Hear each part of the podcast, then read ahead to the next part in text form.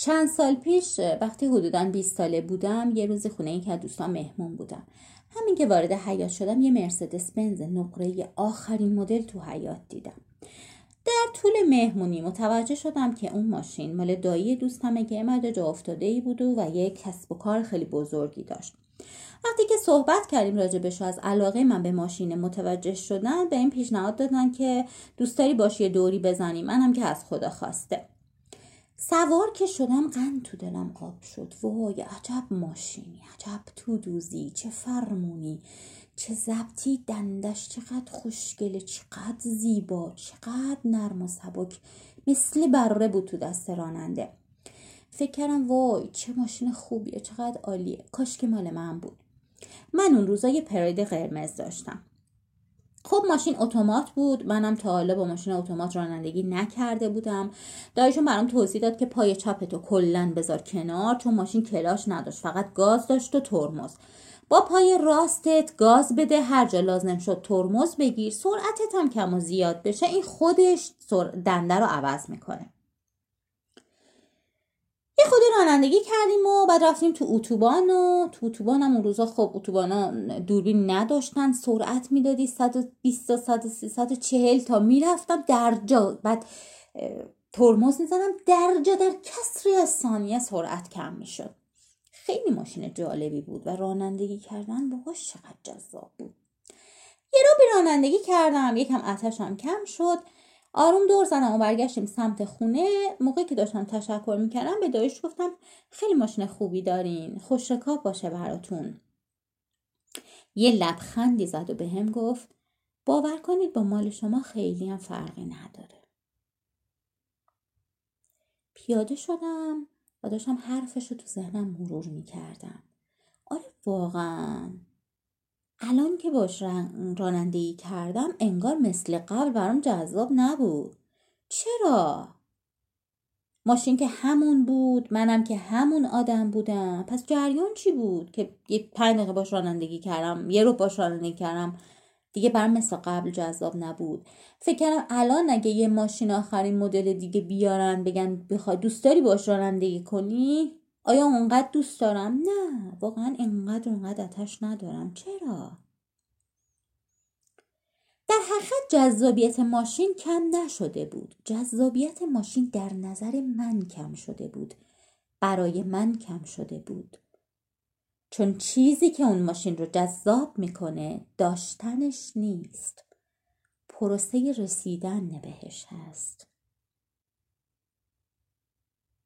اینکه یکی یه مرسدس بنز بیاره به ما بده خیلی جذاب نیست. این مسیری که ما طی می‌کنیم این تلاشی که می‌کنیم تا بهش برسیم و به دستش بیاریم اون جذاب می‌کنه این ماشین رو و این جذابیت با رانندگی کم نمیشه.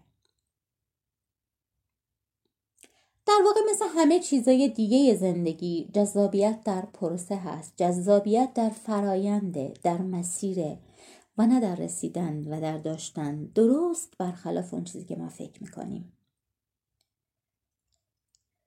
داستان به دست آوردن چیزا تو زندگی اینطوریه که یه ورودی ما داریم. زمان و انرژی می‌ذاریم. روش تبدیل میشه به یه خروجی. در واقع بدنه اصلی رسیدن همون زمان و انرژیه.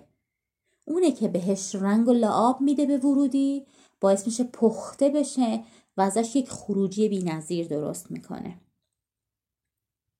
حالا در دنیای ما که دنیای سرعته ما اومدیم مسیر و فرایند رو حذف کردیم. یعنی یه کاری کردیم که اینطوری شده مسیر. ورودی بلا فاصله خروجی.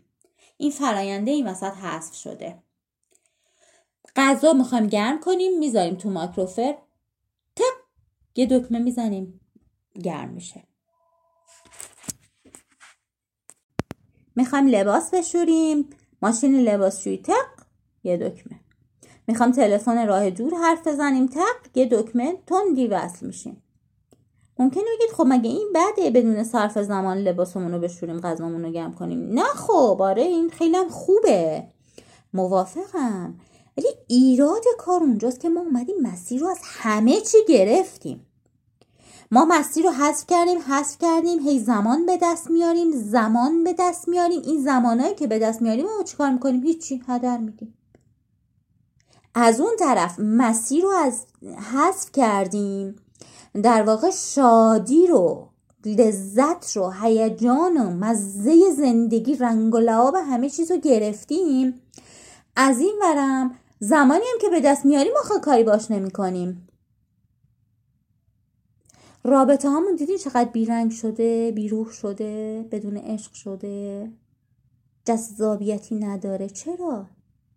چون خیلی راحت بدون تلاش بدون زحمت به دست میاریم. خیلی زود بدون زمان بدون انرژی به آخرین نقطه در رابطه می‌رسی. خیلی راحت. میشه همون بنزه. که یه دور باهاش می‌زنی دیگه برای جذابیتی نداره. من اینو به چشم خودم دیدم. ما هممون شدیم ماشینای تولید لذت. ورودی؟ خروجی. واسه همینه که هیچی رنگ و بوی قبل نداره. هیچی لعاب نداره. هیچی پخته نیست. بنز داشتن خیلی هم جذاب نیست. فرایندی که طی می‌کنی تا بهش برسی جذابش می‌کنه. مدرک دکترا داشتن خیلی جذاب نیست. اون تلاشی که می‌کنی تا اون رو به دست بیاری جذابش می‌کنه.